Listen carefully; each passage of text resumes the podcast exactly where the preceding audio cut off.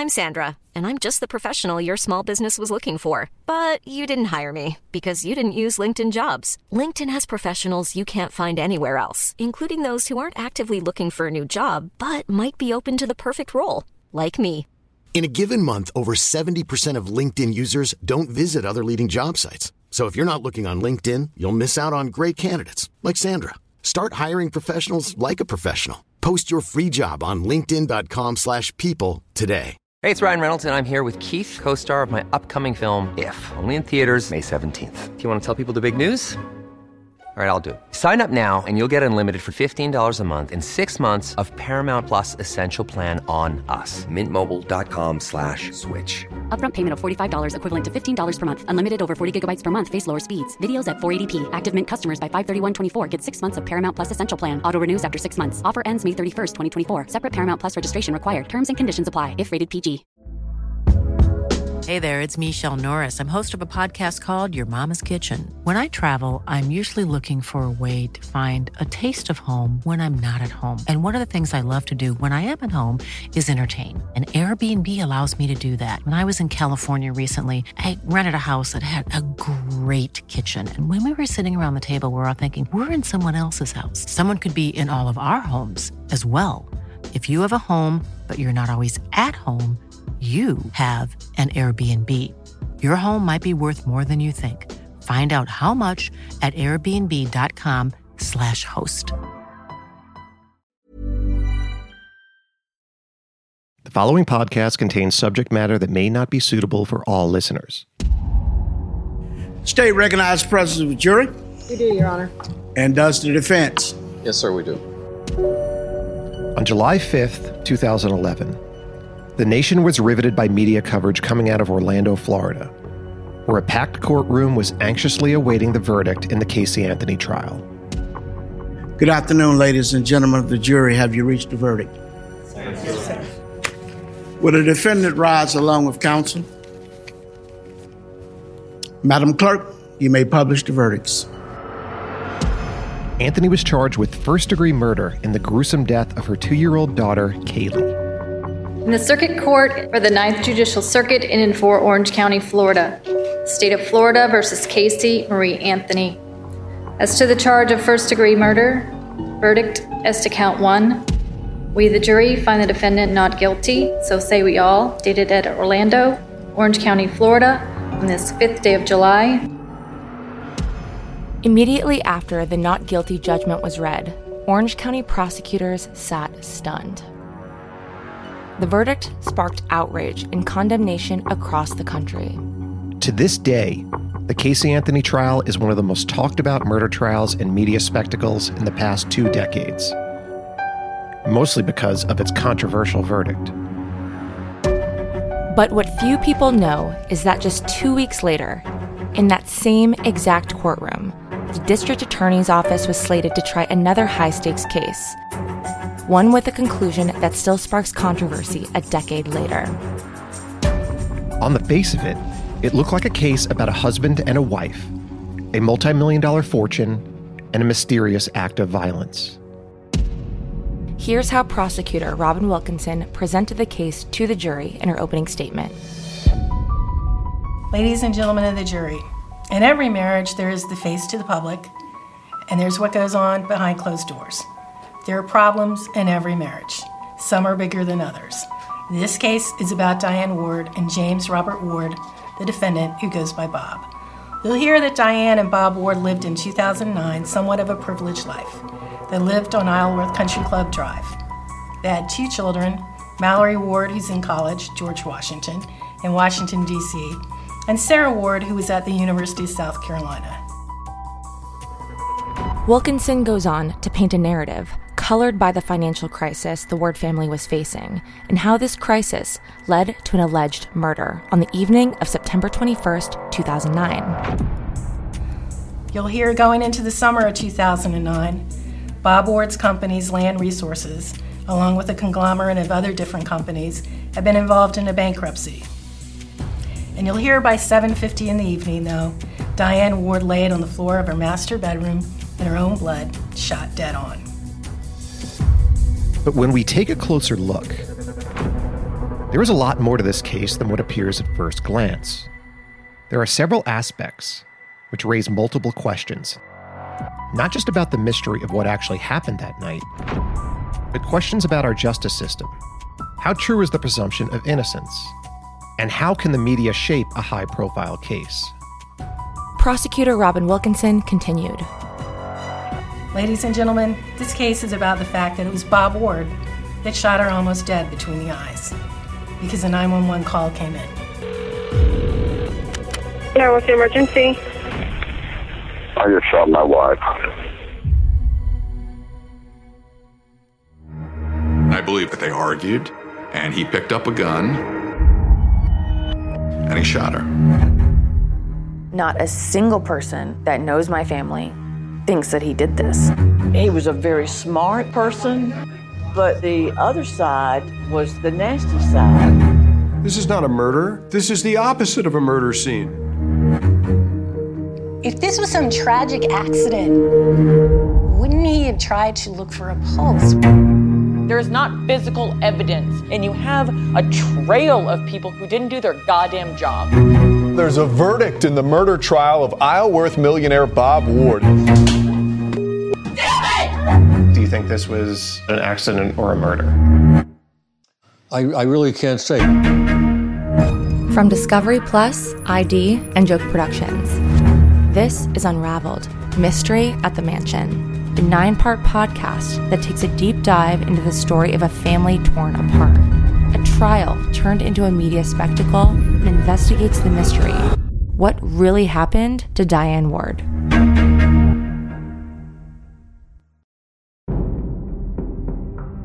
Shortly before 8 p.m., on the night of Monday, September 21st, 2009, 61 year old Bob Ward was on the phone with 911. Yeah, what's the emergency? I just shot my wife. You just what? I just saw my wife. Where's your wife? She's right here on the floor. Please send somebody over. Bob Ward had called for help to be dispatched to his $4 million mansion in Isleworth, Florida, a luxury community located on a private island just outside of Orlando. Dispatchers from several departments were trying to figure out what had happened to his wife, Diane Ward. Where, where is she breathing? No, she's dead.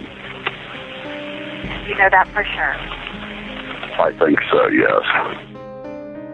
Diane had been Bob's wife for the past 26 years. We're going to play you more of this phone call in our next episode, but suffice to say, it will become one of the most talked about pieces of evidence in this case.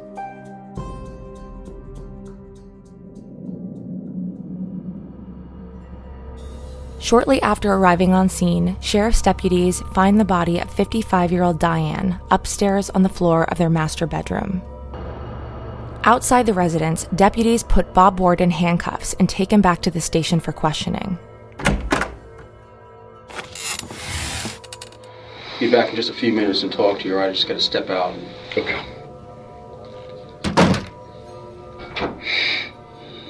A couple hours later, Bob makes another call.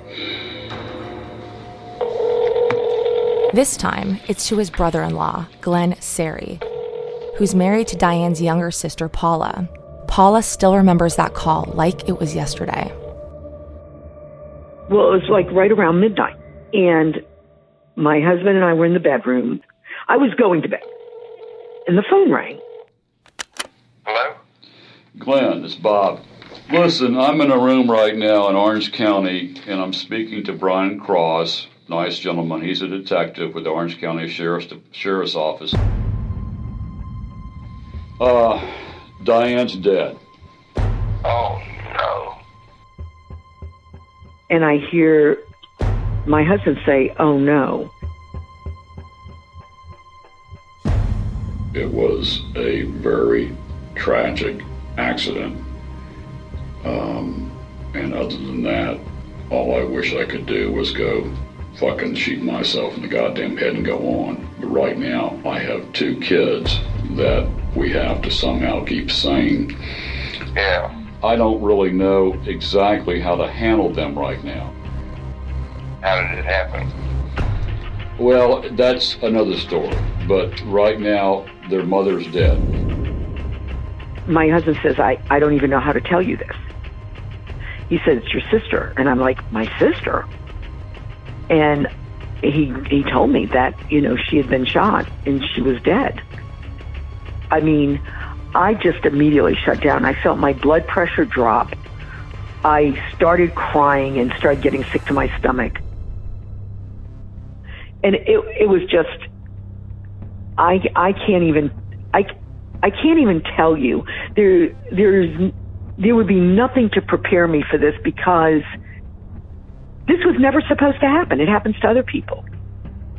You know, it would never be my sister. And then I just fast forward. I p- start playing everything out in my head. What am I going to do to tell the girls?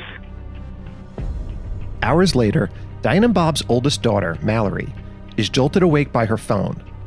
Five minutes before her 7 a.m. alarm was set to go off. It's my aunt. And I'm like, that's weird. Like, my aunt, like, never called me. She's like, I need you to go to, to pack a bag. You need to, um, get on a plane and fly down here. And I'm like, what's, what's going on? And she's like, there's, there's been an accident. They don't really know anything. Like, but that there'd been an accident and, um, something had maybe happened with my mom, and I like got my face in my hands, and I was basically just like praying, saying like I'll I'll do anything, like whatever I can do to be better, like I, I'll do it, just make sure that you know she's okay. Please let her be okay. Like I just I need her to be okay. Like I, I didn't cry, but I was like I have to call Sarah. Mallory called me right before seven in the morning. She said, "Auntie's about to call you. You need to answer the phone." I just kept trying to think, is there a way I can put it off? Like make her think, tell her it was an accident and I don't know anything else, you know, until she could get down here. How do you say something like that to someone on the phone? I mean, it, it was horrible. My aunt calls, and she wouldn't tell me if she was alive or dead. It was terrifying where was my dad? Was he taking care of her? Is, has something happened to him? I was so just in shock about everything. I didn't understand what was going on. No way to get answers because my aunt would just hang up the phone. While Paula was struggling with the news of her sister's passing, reporters had found her home phone number and were asking for a comment. Paula felt she had to tell Mallory and Sarah about their mother before they saw it on the news, but actually doing it was another matter. At 10 a.m., Mallory spoke with her aunt for the third time that morning. I asked my aunt, I was like, what's going on? She's like, there was a gun involved. I said, Mallory, I said, I'm really sorry. I said, I said, your mother died. And I was like, all right. And um, I get off the phone with her. Mallory's mind immediately shifted back to her sister Sarah. She picked up the phone to call her. I was like, Is she dead? And she had to tell me, Yes. Sarah hung up the phone. Didn't even say anything to me. Just hung up the phone. I threw my computer across the room because we had been looking at hospitals to see if she, someone had taken her in. It was just awful. At some point, my coach showed up, and I just remember getting drugged. they gave me Xanax to calm me down. I was a wreck. I remember going like into the bathroom and like sitting on the floor and like trying to throw up because I felt it, all of a sudden I just felt so ill. I was like, my God, I just spoke to her. Like, you know, I, I talked to her four times yesterday. And now I'm like, oh my God, I'm never going to talk to her again.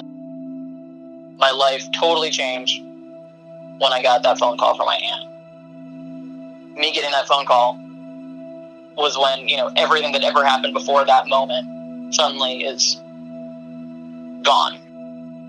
Suddenly, like, you're now a different person than you were when you went to bed last night. It changed the entire course of my life. It changed. It changed the person I would become. And the bad news kept coming. Not only did he say I shot my wife three times during that 911 phone call, but his story continued to change during the interview with the police. So those inconsistent statements are the toughest challenge for defense. I had this first moment where I was like, "Are you fucking kidding me?" And then I then you sit there and you say, "No, I know my dad. I know this is. I know there's more to what happened."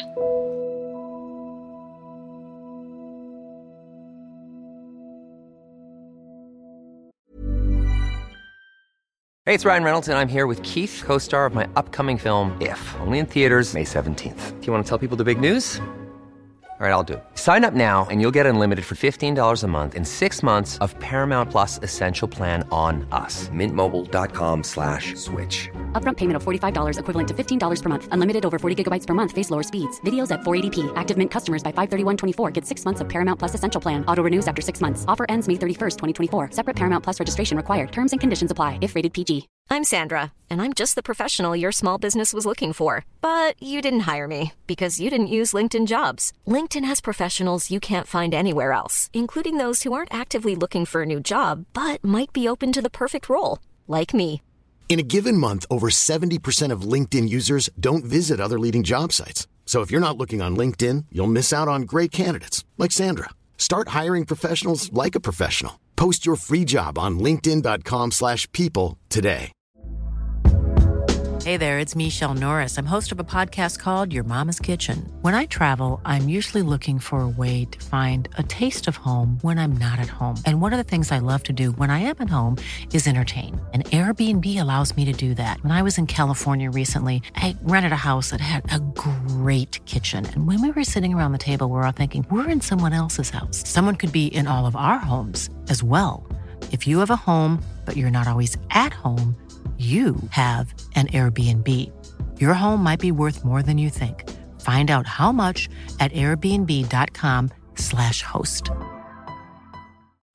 Since 2013, Bombas has donated over 100 million socks, underwear, and t shirts to those facing homelessness. If we counted those on air, this ad would last over 1,157 days. But if we counted the time it takes to make a donation possible, it would take just a few clicks. Because every time you make a purchase, Bombas donates an item to someone who needs it. Go to bombas.com slash ACAST and use code ACAST for 20% off your first purchase. That's bombas.com slash ACAST, code ACAST.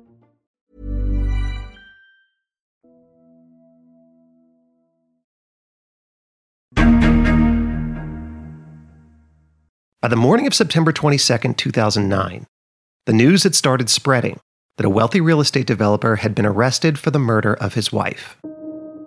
I found out about my dad being arrested on the news.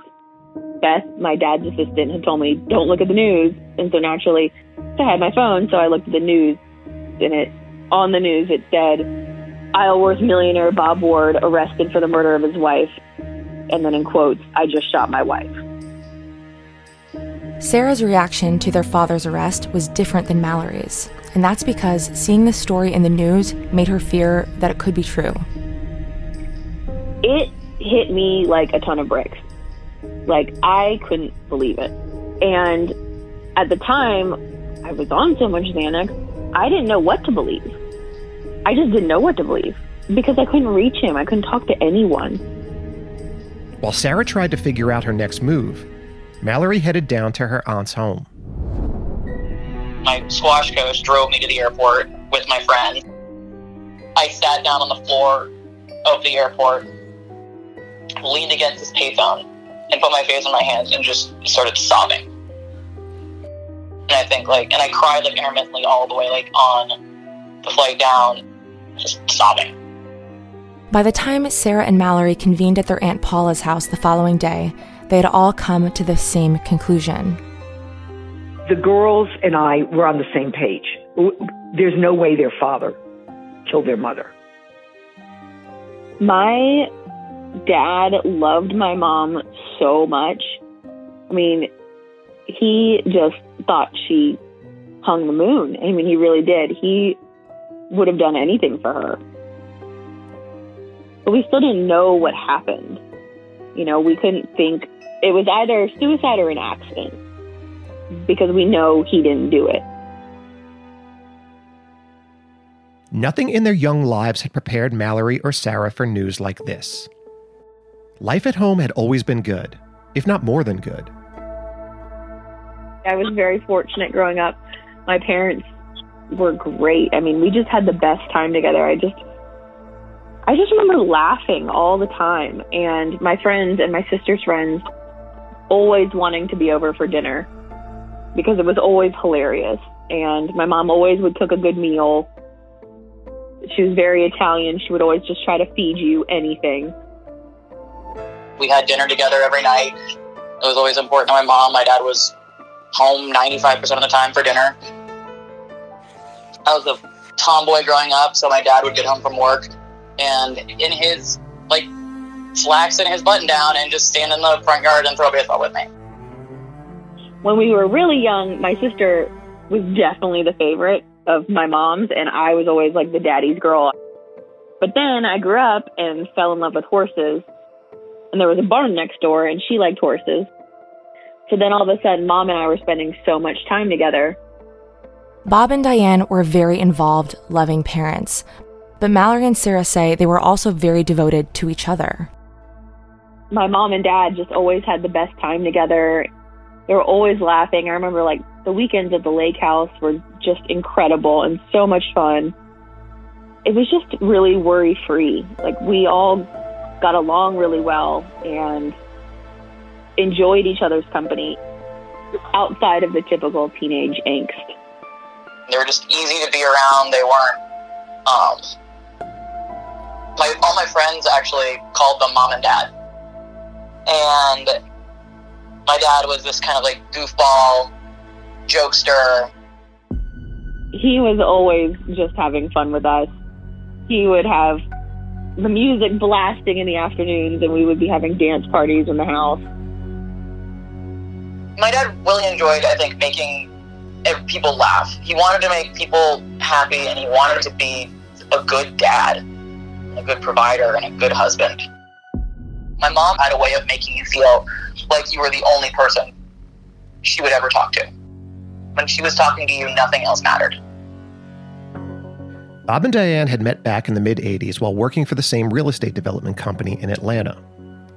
About a decade after getting married, Diane encouraged Bob to mortgage everything they had so he could strike out on his own. My dad started his business from the office of our house. I mean, it was nothing. Like, he started this company and made every dollar that he did. My mom was super supportive of him and really wanted that to be something she could help him accomplish. And he was just so grateful for how supportive she was of him. As the business grew, Bob and Diane recruited Diane's sister Paula to help his company, Land Resources, develop Cumberland Harbor, a picturesque residential community on the southern coast of Georgia. I guess it was around 2002, maybe. I think things pretty much started taking off. That's when Cumberland Harbor opened here in St. Mary's, Georgia, and it it was very successful. Every year, HGTV builds a dream home that people can register for and win. Well, they picked Cumberland Harbor for the site of their 2004 dream home. You know, it was amazing. As his business grew, you know, obviously, so did the incomes. It was just really incredible to see like how the dynamics had changed. Like I didn't even realize when we didn't have that much money that we didn't have money, but I definitely realized when we had money, we were able to just do so much more. I remember like chartering planes to go down and see family or to go down and see property my dad wanted to see. I remember Mallory getting a BMW for her first car and that being a huge deal at school. And we also had a yacht. All of a sudden we had money and I had really nice horses and we could take these really lavish vacations and we just got to experience some really cool things and go to some really cool places and do incredible things. I was so lucky. My dad was able to get some really nice horses for me. and a lot of them. So I went from riding a crappy thoroughbred who tried to kill me to having these fancy warm bloods I could go show and win on at the big shows at WEF at indoors and do well. I just remember not having to really worry. All I was focused on was my grades and getting around in a ring successfully at a horse show and just feeling secure. Like I didn't have to worry. In 2007, Bob and Diane made one of their biggest purchases to date. An 8,780 square foot mansion they were buying from golf legend Arnold Palmer. It was in Isleworth, one of the richest zip codes in the country. We completely gutted it and redid it. And it was beautiful. It was like a dream come true for me. I got to go live in this really fancy country club, and Tiger Woods is my neighbor, and Shaq's down the street. It was like the coolest thing ever. I was so excited. And I could go to the country club and play tennis and play golf. I loved it. I was so excited. Two years later, in September of 2009, the Wards moved into the Isleworth home full time. They had just become empty nesters. Mallory was majoring in history and playing on the squash team. Sarah, on the other hand, had only just started college. But now, plans were being made to visit Bob in jail to find out what really happened to their mom. Here's Paula Sari again. We go to see the lawyer and we tell him, you know, we're going to see Bob. And he says, under no circumstances do you discuss what's going on. And we just looked at him. Uh, We said, What? It was um, when you go see him, you can't talk about what happened. And you're like, well, that, that's weird because we haven't spoken yet, and my mom is dead, and my dad is in jail, but we're going to sit down and not talk about that. So then I said, um, I looked at Mallory and I said, I said, Oh my God. I said, What are we going to do? I said, What are we going to talk about? So we just kind of make a list of um, things we can talk about and things we can say because we really were like, oh my God, you know, it's their mother, my sister, has just died. We're upset, obviously. We don't want to be in there, you know, crying in front of him or anything. At the last minute, Sarah decided to back out. She couldn't stomach seeing her dad in jail. On Friday, September 25th, Mallory and Paula went to visit Bob, not realizing there was another kind of emotional trauma waiting for them. My aunt and I park, and we get out of the car, and all of a sudden you've got literally it's like there are cameras in your face, reporters. Who, like I probably had a swarm of like ten people around us, following us in, saying, you know, how do you feel about your dad killing your mom? And you're like, did you just ask someone whose mom just died, how do you feel about your dad killing your mom? We are all still in shock. And trust me, this is way, way above my pay grade. I am not, I, I don't even know how to deal with this stuff. Inside, Paula and Mallory are allowed to communicate with Bob, but he's in a separate building, so they need to talk via a closed circuit video system. It was so surreal because you're like, this is ridiculous. I've got to find something to talk to him about for 45 minutes that's not about the fact that he's sitting in jail and the fact that my mom is sitting on a slab at a medical examiner's office right now. To me, it was just needing him to see that I was there for him, that I wasn't going to sit down and scream and cry and, you know, punch the TV screen and tell him, you know, I hate you, you shot my mom in the face. It was the longest 45 minutes of our life. We didn't want to leave before it was time because uh, you only get three visits a week and we ran out of stuff to talk about. And and Bob said, "Well, okay, I guess I'll talk to you later." And Mallory said, "No, Dad, you know, we're not going to go yet. We're not going to go." It was so sad. It was like, "No, we're going to stay with you till the last minute." Mallory says that the sadness of the situation felt like more than she could bear. But that's not how it looked to the outside world. I couldn't cry because if I cry, then we're gonna have to talk about what happened. We can't do that. So my dad and I defaulted to laughing and joking around because that was all we could do. I needed to give him some semblance of comfort. It sucked. We were trying to keep it, you know, light for Bob. I mean, here's a man who owns a company. He's the president and CEO of a large real estate development company, and he's in fucking jail in Orlando, Florida. Are you kidding me? And his wife, his wife is dead. How do you even process this stuff? To the Ward sisters, the crisis their dad was facing would be short lived. They were sure he was innocent, and that the world would soon see that too. My thoughts were this will be sorted out. Like, if they have to have a trial, okay, like, that's annoying, but I know he didn't do anything wrong. So people will, or a jury or a judge will recognize that. And so I was just like, my dad's not going to go to prison for something he didn't do. We just need to get, we just need to get through this.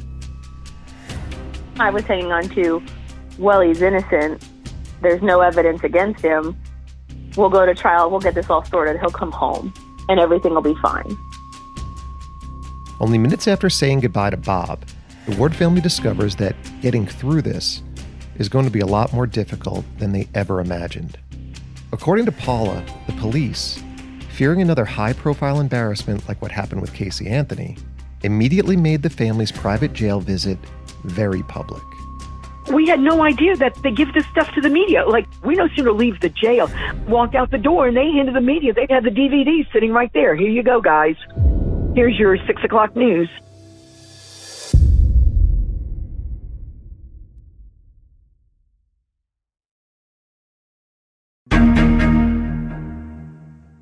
Three days after getting the call about the death of their mother, the Ward sisters were blindsided again. Just hours after Mallory and Paula's visit with Bob, all three of them are headline news. The sheriff's office released copies of the 45 minute visit.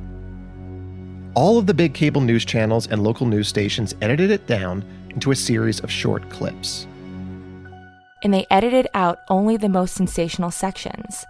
It was a montage of sorts, which highlighted brief moments where it was clear that Bob, Paula, and Mallory were trying to cheer each other up. There are quick fades and dissolves between some of the cuts, so it looks like the broadcasters really put some thought into this montage. Ratings wise, this paid off. The public's morbid curiosity about a rich family seemingly acting strangely while in a crisis was insatiable. It also definitely got the attention of a lot of cable TV personalities and legal experts. And they had a field day with this video. That's just some video that we have. The jury will not see this video, but this right. is Bob Ward in, in jail, in, in, in a courthouse, talking to his daughter and, and, and laughing. This is right after this happened. I mean, it, it's highly bizarre. The behavior, this is Diane's sister and her daughter joking around with him. They're, they're doing a kind of mock strip tease. Uh, he is uh, complaining about the conditions of the jail cell. You know, I just would like to get out of this nasty cell that didn't have any water. I mean, this place hasn't been cleaned. I can't tell you when. It's awful. well, I'll definitely, I'll definitely get on housekeeping for that. It is important that the jury doesn't see this because it would be more prejudicial than probative. Mm-hmm. And yet, it probably shaped the way that the prosecution decided to go forward with the case because his behavior is truly inconsistent with the story he gave. When it came out on the news, I will tell you something. We no one was more shocked than we were. We really and truly were. I've covered a lot of murder cases, and I know that I've obviously never been through this sort of trauma, and I don't. I think most of us haven't. And so it's it's. I'm very delicate when I try to judge people's actions in what would be a moment of, of trauma. That's Drew Petrimoulx. He was a general assignment reporter for the ABC affiliate in Orlando at the time. But looking in from the outside, it would be very hard for a normal person to try to fathom having that kind of reaction to such serious circumstances. there's just this playful, jovial, messing around attitude that would also seem foreign to an outside observer. Drew's reaction to the jailhouse videos was the same as what was conveyed to the public. Now, there's a part on there where he's pretending to strip tease. He's commenting about the, you know, the lack of accommodations at this in, in his cell, how there's not the running water, and that he doesn't have the luxury that he's used to. His daughter says, you know, this must be a big change for you, and there's just a really kind of playful banter between, um, you know, Mr. Ward and his daughters and his sister-in-law, which seems very strange. There are other parts of it where he seems to be more sensitive to the fact that you know his wife was gone, but um, it's the strange parts of this video where he has this playful um, demeanor that really kind of lit a fire in this story and, and made it national news and for a lot of people cast Mr. Ward in a bad light. The videos ended up going viral, and overnight the Wards were villainized on social media. The jailhouse visit really bewildered a lot of people in the public because this is the husband and the daughter whose wife and mother had died in the days before, and he's in jail for allegedly murdering the mothers. It just seems so strange to people. And I would say that really made the public suspicious of them. But according to Paula and Mallory, the public didn't get an accurate view of what went on during that 45 minute visit. Why didn't they show the part of Bob saying, Well, okay, I guess I'll talk to you later, and Mallory just about in tears saying, No, Dad, I, I don't want to go yet. We're not going to go. We're, uh, uh, no, Bob, we're going to stay here. We're going to stay here and talk to you till the last minute. If you want to say taken out of context, the context was me trying to make him feel better. That was definitely a clip of what happened. But the context of it was I was trying to make him feel better, not have a creepy relationship with my dad. It was so sad. It, it really was. Mallory did not deserve that. She really didn't. She really and truly didn't. I mean, this is a girl that loves her parents, and her mother's dead, and she just has her dad. And it it was horrible. It was heartbreaking. It was absolutely heartbreaking. I think many people have had the experience of having something really awful happening and having this weird, you know, reaction to it. They go, "What why did I say that or do that or why did I laugh at that moment?" That's Dr. Gail Saltz, a clinical associate professor of psychiatry. Right after the videos were released, she was asked by a cable news show to comment on their behavior. Unlike other media personalities, she had a more compassionate take about what was going on in the video. It's like ex- extreme nervousness and feeling, you know, dislocated from what is, you know, this doesn't make any sense in your life might cause you to have overwrought emotional reactions that don't fit with the moment to the outsider. The experience was a rude awakening for the Ward sisters. In their minds, authorities saw them not as victims, but instead as the unsympathetic family of a killer. We were stunned realizing that relationship between the Department of Corrections and the media and how there's just no no privacy for victims or anyone. All of a sudden it's twisted into something that's disgusting, perverted, and not what it is we were just a very humorous family. And so they laughed for 30 seconds, two, well, two minutes out of 45. Disgusting. But this public humiliation wasn't even close to the worst part of what the sisters were experiencing. It changed everything. My whole life was was completely derailed. I had so much in front of me and so many things I wanted to do with my life. I wanted to go to the Olympics. I wanted to be the best hunter rider in the country. And my mom was going to be right by my side. And all of a sudden, all of the hopes, dreams, everything that I had and wanted was just gone. I don't even know if I can finish school. I don't even know if I'll ever see my horses again. Will I ever see my dad again? I didn't know anything. It was difficult because you're like, okay, okay, I I got to focus on my dad, but all at the same time, I need to figure out a way to start living, knowing that she's not here, knowing that my mom is dead. I started to be the parent, and I didn't really know how to handle that. Everything just kind of fell to me, and I, I really didn't know what to do. And struggling with depression as much as I did. I mean, after mom died, I tried to kill myself three times, and I wish I would have been strong enough to say something. After the jailhouse video, the media started producing scathing news packages about Mallory and Sarah, making them look like rich brats, unaffected by their mother's death. All based on nothing more than the fact that they had lived a luxurious lifestyle and hadn't been photographed crying in public.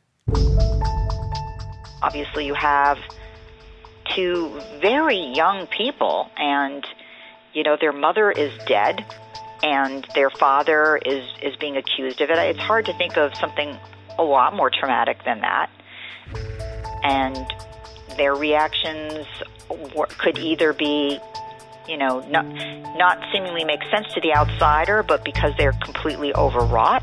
Or, you know, it could be that they knew something going along that this was not as shocking to them as one would think.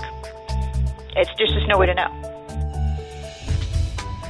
But was there a way for anyone to know what had happened on the night of September 21st, 2009, in Bob and Diane's master bedroom? In the court of public opinion, Bob was presumed guilty. But Mallory and Sarah, as well as the entire family, including Diane's own mother and sister, had zero doubt Bob was innocent. Two years later, the trial would begin, and prosecutor Robin Wilkinson would lay out the state's case. And the jury would find out what Bob said really happened inside the master bedroom of their Isleworth mansion.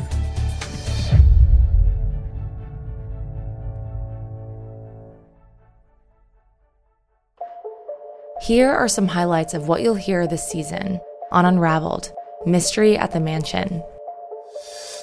The 911 call, I had never heard anything like it. I was digging in her closet when I found this note. I thought it was a suicide note. Prosecution tried to say, oh, well, you know, they wrote it, but it's her handwriting. When you take that many pills, you're obviously out of your mind. I said, Are you serious? You're pulling out a gun and pointing it at me? The anger was breathtaking. I had never experienced anything like it. Bob has these little drops of blood on his shorts and on his shoes. There's nothing on him to show he's reacted anyway. That's not admissible testimony. That's not science. My initial thought was like, wow, they got to do the trial over again. This came through my website. It says, here's the thing your father's innocent. Prepaid debit call from Bob Ward. Hey, Bob.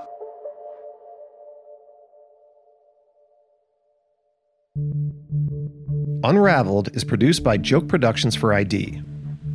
The executive producers of this podcast are Joke Fincioen, Biagio Messina, and Jeff Kuntz, along with myself, Billy Jensen, and Alexis Linkletter. Executive producer for ID is Tim Bainey. Additional producing and writing by Margaret Aronson and Mike Gattinella. Our editors are Aaron Frischia and Corey Nye. Archival clips courtesy of CNN. The music and score that you have heard in this podcast is by Biagio Messina, Dave Pellman, and the Alibi and Nimble libraries. Make sure to check for episode two next week on Apple Podcasts or wherever you get your podcasts. And you know, it helps a lot when you subscribe, rate, and review the podcast that you enjoy listening to. Thank you for listening, for your support.